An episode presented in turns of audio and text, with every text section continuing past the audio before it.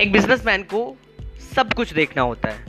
चाहे वो कंपनी के टूल्स को लेकर हो, चाहे वो कंपनी की टेक्निक्स को लेकर हो, चाहे वो कंपनी की लीगल फ़ीस को लेकर हो, चाहे वो मार्केटिंग को लेकर हो, चाहे वो paid marketing and paid marketing guerrilla marketing चाहे वो कंपनी की फाइनेंस को लेकर हो, चाहे वो कंपनी की लीगल टीज पे हो, उफ, बहुत सारी चीज़ें एक बिजनेसमैन को देखनी होती हैं। पर क्या हम हर एक चीज़ में एक्सपर्ट हो सकते हैं? बिल्कुल नहीं।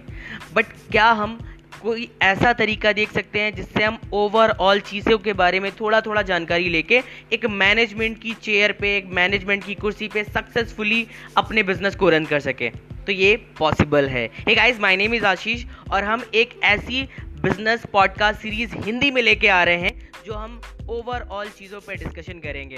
तो see you in first episode happy branding